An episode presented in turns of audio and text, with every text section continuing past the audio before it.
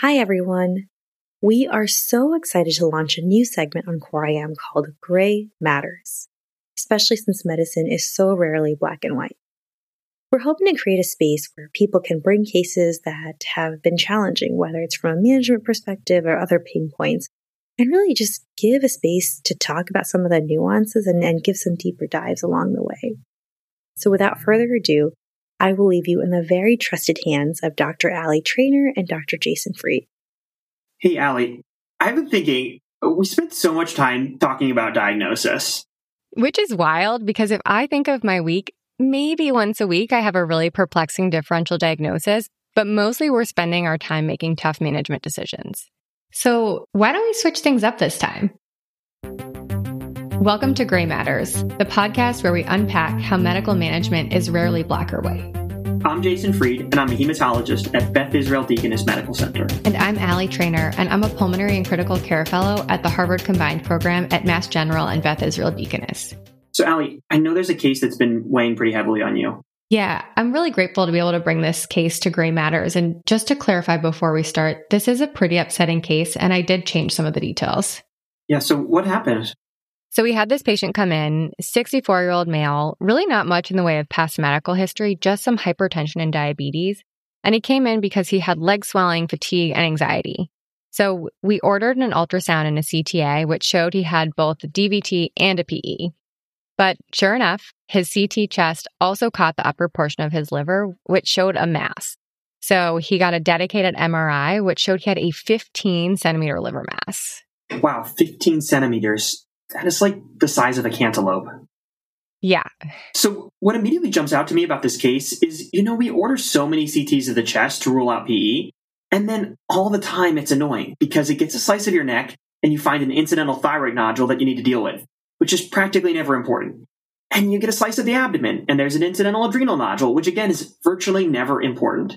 And then this one time getting a slice of the liver turned out to be like really, really valuable. I agree. I also find most incidental findings to be frustrating, but this one we just couldn't ignore. So at this point, I felt pretty confident that we needed to biopsy this liver mass.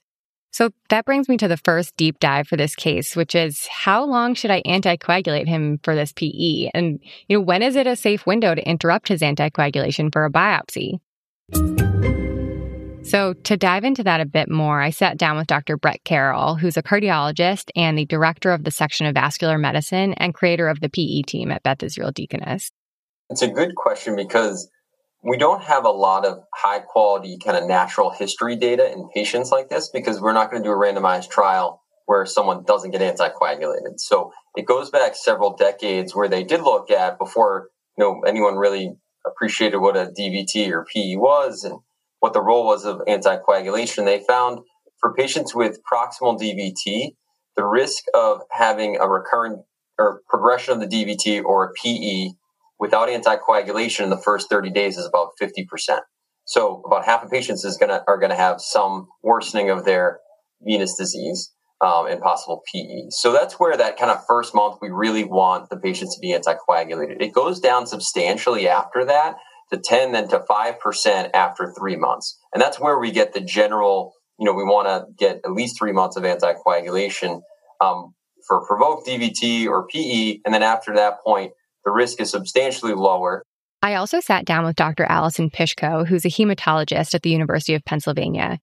And she gave pathophysiologic rationale for why one month might be a time point to consider within that month, you're, you're starting to get fibrinolysis or breakdown of the clot and also some endothelialization or that, you know, that clot is kind of getting um, smushed up against, against the vessel wall. So it's less likely in the case of a DVT to, to embolize. Okay, so I have natural history data and pathophysiology both telling me that after about one month, the risk of VTE recurrence goes down. But Dr. Pishko also brought up how the risk of recurrence doesn't completely go away. In 1995, in the New England Journal of Medicine, um, the DURAC uh, trial looked at patients with acute VTE who were randomized to um, therapeutic anticoagulation for either six weeks or six months.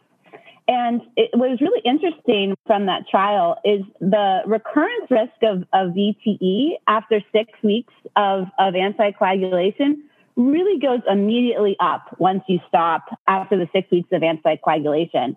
So most of the recurrences are early recurrences. So although we say, you know, one one month is kind of like our minimum, it's still it's uh, less risk, but but it's still risky because as soon as you discontinue the anticoagulation, they're going to be at elevated risk.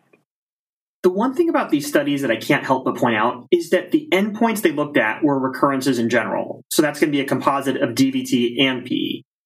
I guess do we really care if the DVT gets a little worse with our brief hold and then we just get the back on anticoagulation? On the other hand, if the recurrence is a worsening PE, then that could be a really big deal. Yeah, that's a great point. So, with that in mind, how would you think about his risk with stopping anticoagulation? Yeah, I mean, my reaction to this case is that what we're really talking about here is dice rolls. That at the end of the day, we're trying to figure out what is the probability that someone will have worsening PE if anticoagulation is held for three days. And in this case, those probabilities are really hard to determine. So we're doing the best we can, but we really have no idea what type of dice we're rolling. Like, are we dealing with where you roll a one, it's a bad outcome, but is it a six sided dice where if you roll a two, three, four, five, six, you're fine? Or is it like a 20 sided dice from Dungeons and Dragons? Jason, did you play Dungeons and Dragons? We're going to edit that part out. Um, but, anyways, maybe it's a thousand sided dice. Because, you know, in the bridge trial, which was atrial fibrillation patients, we know that the daily risk of having a stroke with atrial fibrillation, unless you have some really, really high CHADS 2 score, is like one in a thousand. So, you know, it's like, it's a dice roll when you stop anticoagulation, but that dice is so big with so many sides that rolling a one, which in that case is having a stroke, is rare. But on the other hand, your patient, Allie, had a clot really recently, and stopping that early, maybe maybe it is a six sided dice. I don't know. Yeah, it, it feels easy when the patient has AFib. I mean, we have the data, but my patient with a DVT, PE, and this huge cantaloupe sized liver mass, he doesn't fit into a trial. So, how am I supposed to figure out what his daily risk is with stopping anticoagulation? I mean, even though this is really hard to do, I do sometimes try and calculate out their daily risk when I'm trying to make a really high stakes decision where there's no guideline to hang your hat on. So, how would we attempt to do that for this patient? If we go back to that 1995 New England Journal study, where they compared stopping anticoagulation after six weeks versus six months, it showed that if you stop at six weeks, it's like an 11% risk of recurrence of clot in the next four months after. Now, cancer patients have much higher rates of recurrent clots than the patients in this study, but still averaged out on a day to day basis, it's fairly low, like on a per person per day basis. Okay, so big takeaway is that the longer I treat this patient's PE, the less likely it is to recur with stopping anticoagulation, and the number of sides on my die goes up. And it becomes maybe a 1 in 20 chance or a 1 in 50 chance that the PE progresses. Allie, you keep saying the word die, but I looked it up, and apparently you can use dice to mean singular or plural now. Jason, I just don't believe you because my high school English teacher drilled this into me. All right. Oh, I don't want you to disappoint your high school English teacher. Anyways, on top of that, we haven't talked about the other dice roll here, which is that we're rolling another dice by delaying the biopsy. And there's a lot of bad things that could happen by delaying. The cancer could go from curable to incurable. And it's even harder to find data on the probability of those things. And not only that, but I actually don't even know which cancer die I'm rolling, which would change the number of sides and how quickly they change.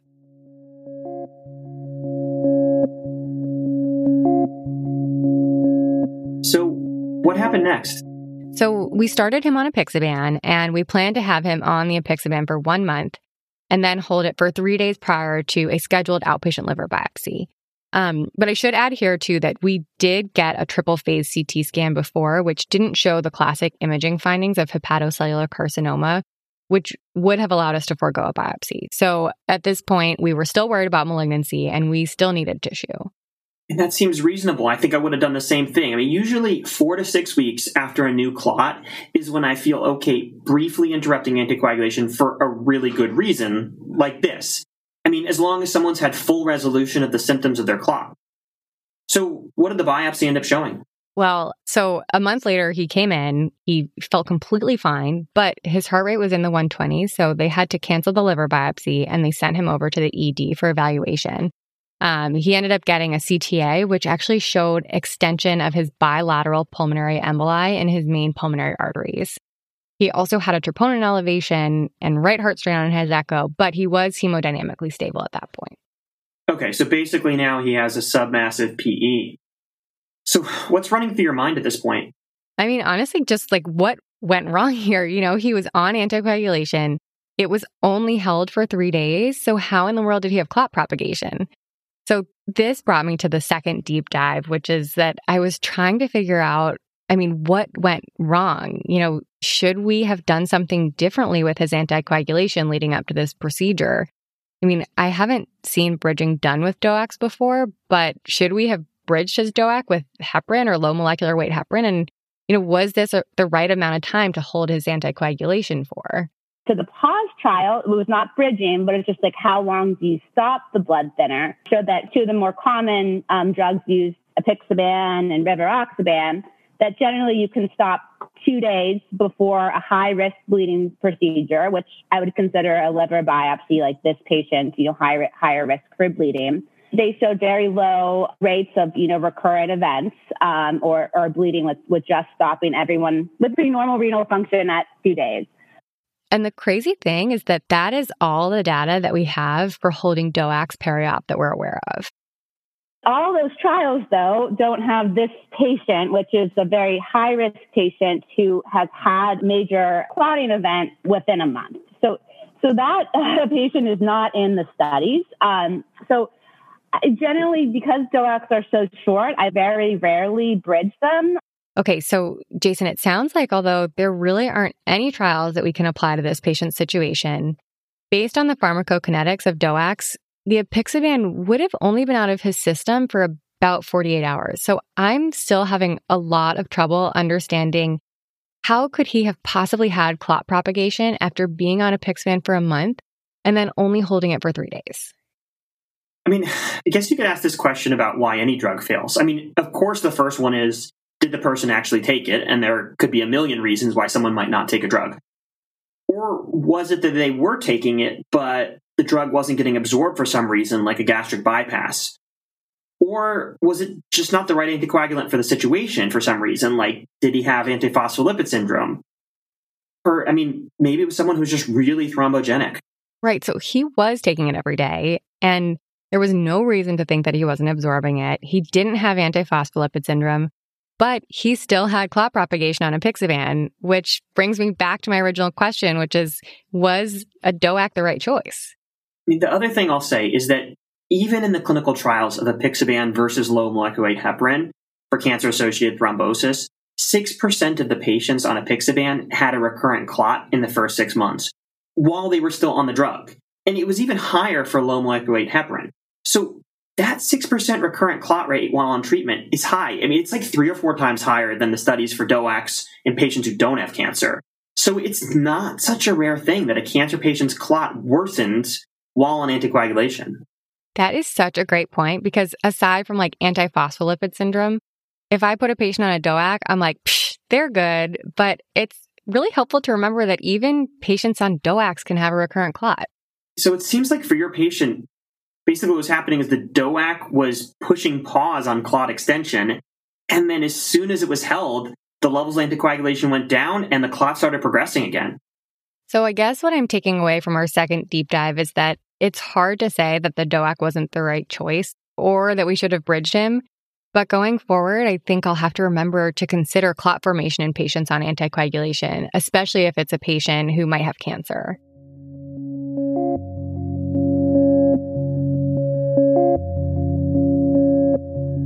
Just a quick word from our sponsor. We all want to eat healthier, but let's be honest, between our busy schedule and the endless prep and cleanup, it feels kind of out of our reach. You know, we often are aiming for better nutrition, but end up compromising for quick fixes that are anything but healthy. Now, imagine a different scenario. Picture a day where you're coming home to gourmet, nutritious meals that are ready in just two minutes. With Factors, that is possible. Factors delivers delicious, chef crafted, dietitian approved meals right to your door ready to heat in just two minutes, giving you over 35 weekly options to choose from, from Calorie Smart to Protein Plus to Keto. And don't forget, they have 60 plus add ons for an extra boost from breakfast to midday bites, so you're not spending all your time and money in the hospital's cafeteria. So, no prep, no mess, just real mouthwatering meals tailored to fit your schedule and dietary needs. With Factor, you're not just saving time, but you're elevating your meal game without the hassle of cooking. Head to factormeals.com slash corium50. Use the code corium50 to get 50% off. That's the code corium50 at factormeals.com slash corium50. So, Allie, your patient's in the ED, and we know he had extension of his PE involving both main pulmonary arteries. He was tachycardic, he had a troponin elevation, RV strain on TTE, was hemodynamically stable. So, what happened next? So, we called the PE team and they took him to the cath lab and did catheter directed thrombolysis and placed an IVC filter. I thought you said this was submassive PE. So, what was the rationale for doing catheter directed thrombolysis? Yeah, great, great question. So that could be an hour long talk in itself and nothing about it is textbook. But this one was about taking into account a bunch of nuanced pieces of information. You know, for example, his heart rate was in the 120s to 150s. I think it didn't look so good on exam. And given extensive clot burden, it was felt it was probably worth being aggressive um, to try to decrease her risk of decompensating in the short term. We don't have high quality data that being aggressive up front at this point uh, improves long-term benefits of things like chronic thromboembolic pulmonary hypertension or recurrent VTE. It's really the how do they look when they they first come in, and do we think we need to do something? Because often we don't want to wait for them to really decompensate because it can be very difficult to get those patients back. And Allie, what was the rationale for the IVC filter? Ugh, IVC filters. So this is where we need to have our third deep dive, which is when should I be putting an IVC filter in? And after I talked to our IR colleagues, I learned that it's not even clear if we should be putting IVC filters in in the first place. Here's Dr. Jeff Weinstein from Interventional Radiology at Beth Israel Deaconess. We found that uh, the filter does not affect a decrease in mortality. Um, and so we really, and if they're on anticoagulation, there's no real benefit. And so we've now, it's like learning by what not to do uh, is how we determined what to do. So because there's no benefit uh, of a filter in someone who's on anticoagulation, we say people on anticoagulation shouldn't get filters. And so by like logic, we're saying people that can't get anticoagulation, there may be a benefit of getting a filter. You know, what's notable to me about these prospective trials on IVC filters is that on top of having no benefit in mortality or symptomatic PE, there was an increased rate of DVT in the IVC filter group. So it seems like based on what we just talked about, we shouldn't be placing IVC filters. But there are some cases where we can argue for placing a filter. Some will argue that in those that are quite sick, those that require advanced therapy, a filter is reasonable to give you a little bit of a backup backup option in patients that if they were to throw another clot, even on anticoagulation, they wouldn't tolerate it very well. You know, I think if there's ever a time you're going to use an IVC filter, to me, this is it because we know he has DVTs. We know he's an extremely thrombogenic person from his cancer, or at least suspected cancer. And we also know he has very little hemodynamic reserve. So one more PE could push him over the edge. So I feel like in that patient, if you still must interrupt anticoagulation, which is the whole crux of this case, should we, shouldn't we? If so, when? But if you must, then I feel like this is the situation where you get agreement amongst most people that an IVC filter is probably a good idea. I mean, it doesn't seem like any of the studies perfectly maps onto this situation to justify it, but I feel like if ever there was a time for an IVC filter, I think it's this time.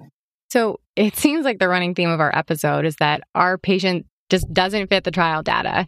So we did use similar logic to what you just said and decided to place an IVC filter.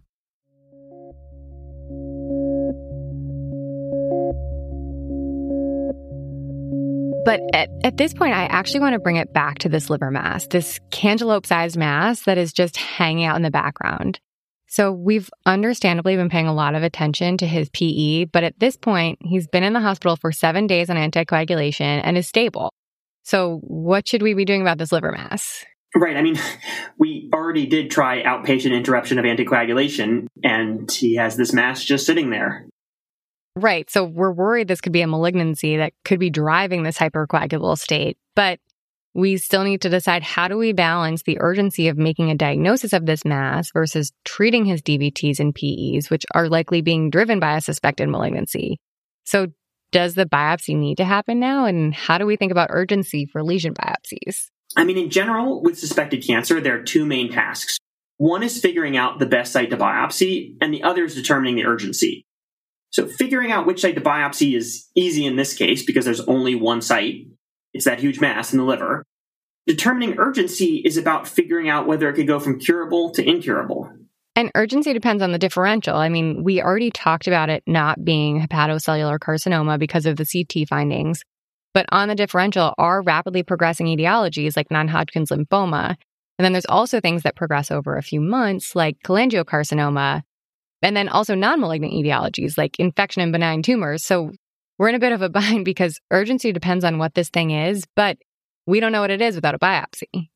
Right. And, the other thing I'll say is that the urgency of the biopsy is also influenced by looking for any active or imminent organ compromise, whether it be tumor lysis syndrome or compression of a vital structure. So, Ali, for your particular patient, a worry is definitely that the mass is going to compress a bile duct and cause jaundice or cholangitis. So, essentially, what you're telling me is that there are a lot of factors that need to be considered, and it's really not a straightforward decision to make. Yeah, I mean, just to put on my oncologist hat for a minute, I mean, the thing that we haven't talked about is does this biopsy need to happen? So I'm going to get on my soapbox here because I'm sure people have experienced this at some point, some pushback from an oncologist saying, call me back when you have the biopsy. And that is something that keeps me up at night because there is no rule, there should be no rule that an oncologist can only consult when there's a tissue diagnosis it is totally appropriate, in fact, encouraged to ask an oncologist a question like, what do you think are the most likely diagnoses in this case, and how dangerous would it be to delay the diagnosis? So we did take your advice and we called HemOnc, and they must have been your fellows because they did not give us any pushback about the lack of tissue. Good. So at least this time, the tissue is not the issue. And again, this is really complex. So we ended up speaking with cardiology, hematology oncology, interventional radiology, and the patient. And ultimately, we all decided together that the best way to balance his clotting risk and need for biopsy was to keep him inpatient on a heparin drip and then to just briefly interrupt the heparin drip for the liver biopsy.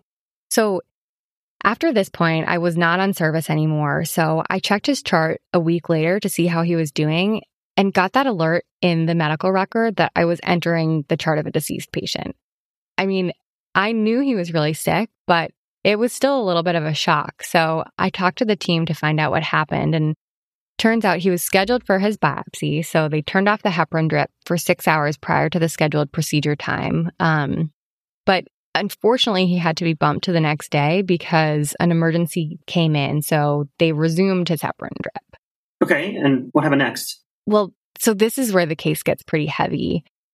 So the team holds the heparin drip again, and only four hours after the drip was turned off, he had a cardiac arrest. So they started CPR, and their first thought was that this must be a PE causing his arrest. So they did a bedside echo, which did show clot in his right atrium on its way to his lungs. So presumably some other clot had already embolized and caused the arrest. So they gave him TPA, but unfortunately, despite that, and after an hour of coding him, they still weren't able to get a pulse. So they called the code and he died. Wow. So he was only off heparin for four hours? Yeah.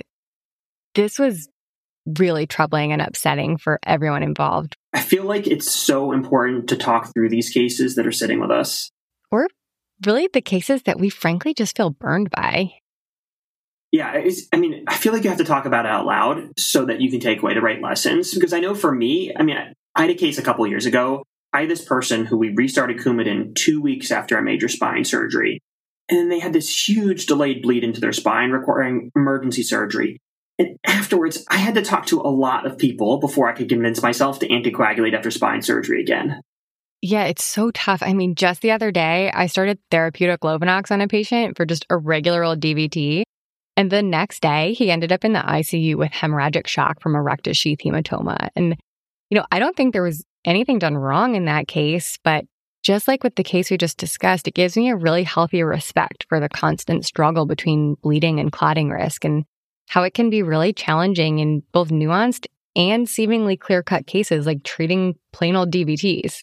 I mean, I feel like a big part of our jobs is trying our best to picture those invisible dice we were talking about before, because sometimes you roll a one and you're trying to understand did you still make the right decision that just went wrong this time and you rolled a one and a bad outcome happened?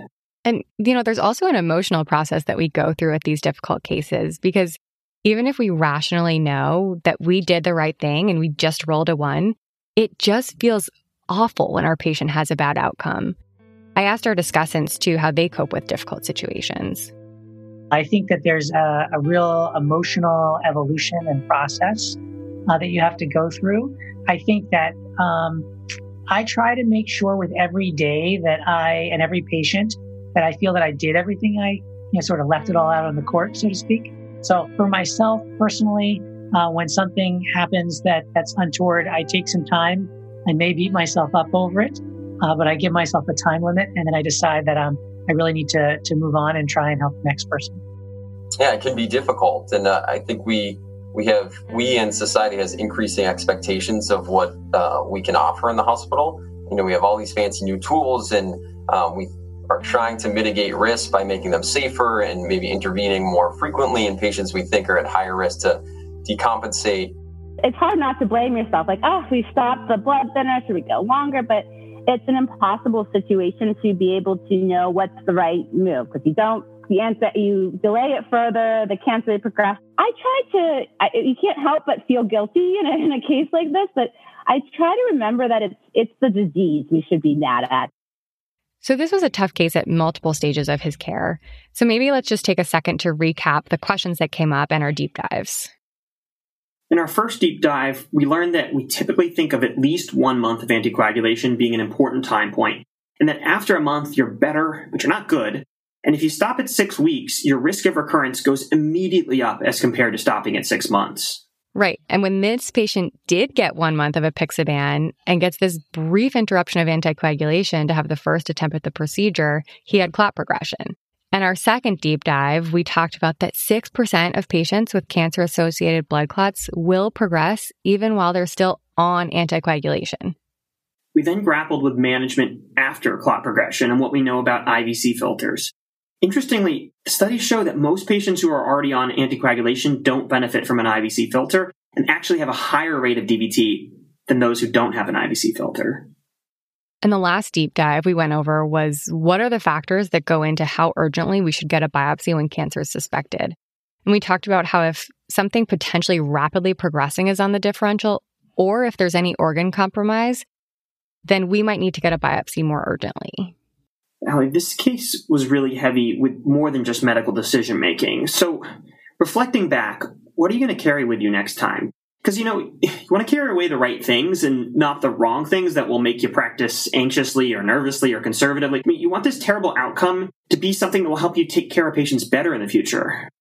You know, in hindsight, I don't know if this was the right time to biopsy, but then again, I don't know if there was ever a right time to biopsy.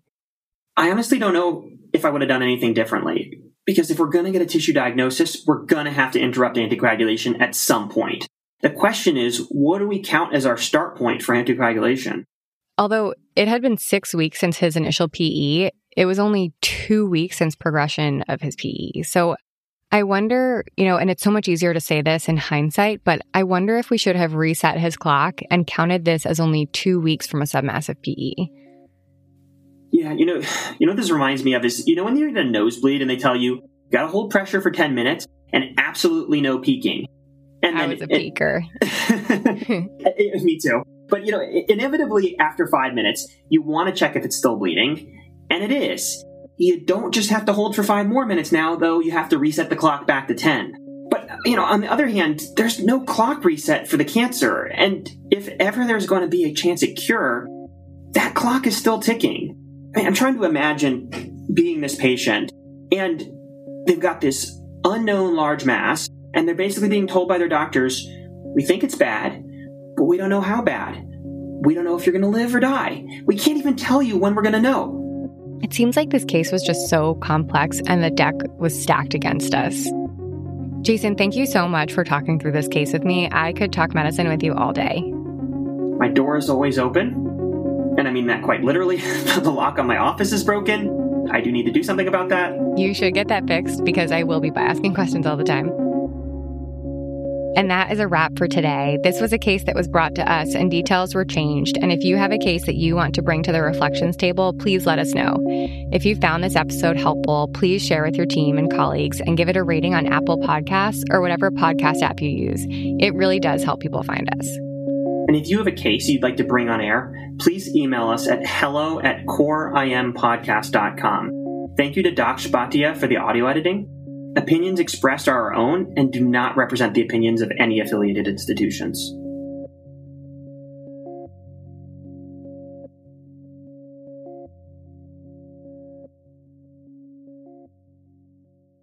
At Parker, our purpose is simple. We want to make the world a better place by working more efficiently, by using more sustainable practices, by developing better technologies. We keep moving forward with each new idea, innovation, and partnership, we're one step closer to fulfilling our purpose every single day.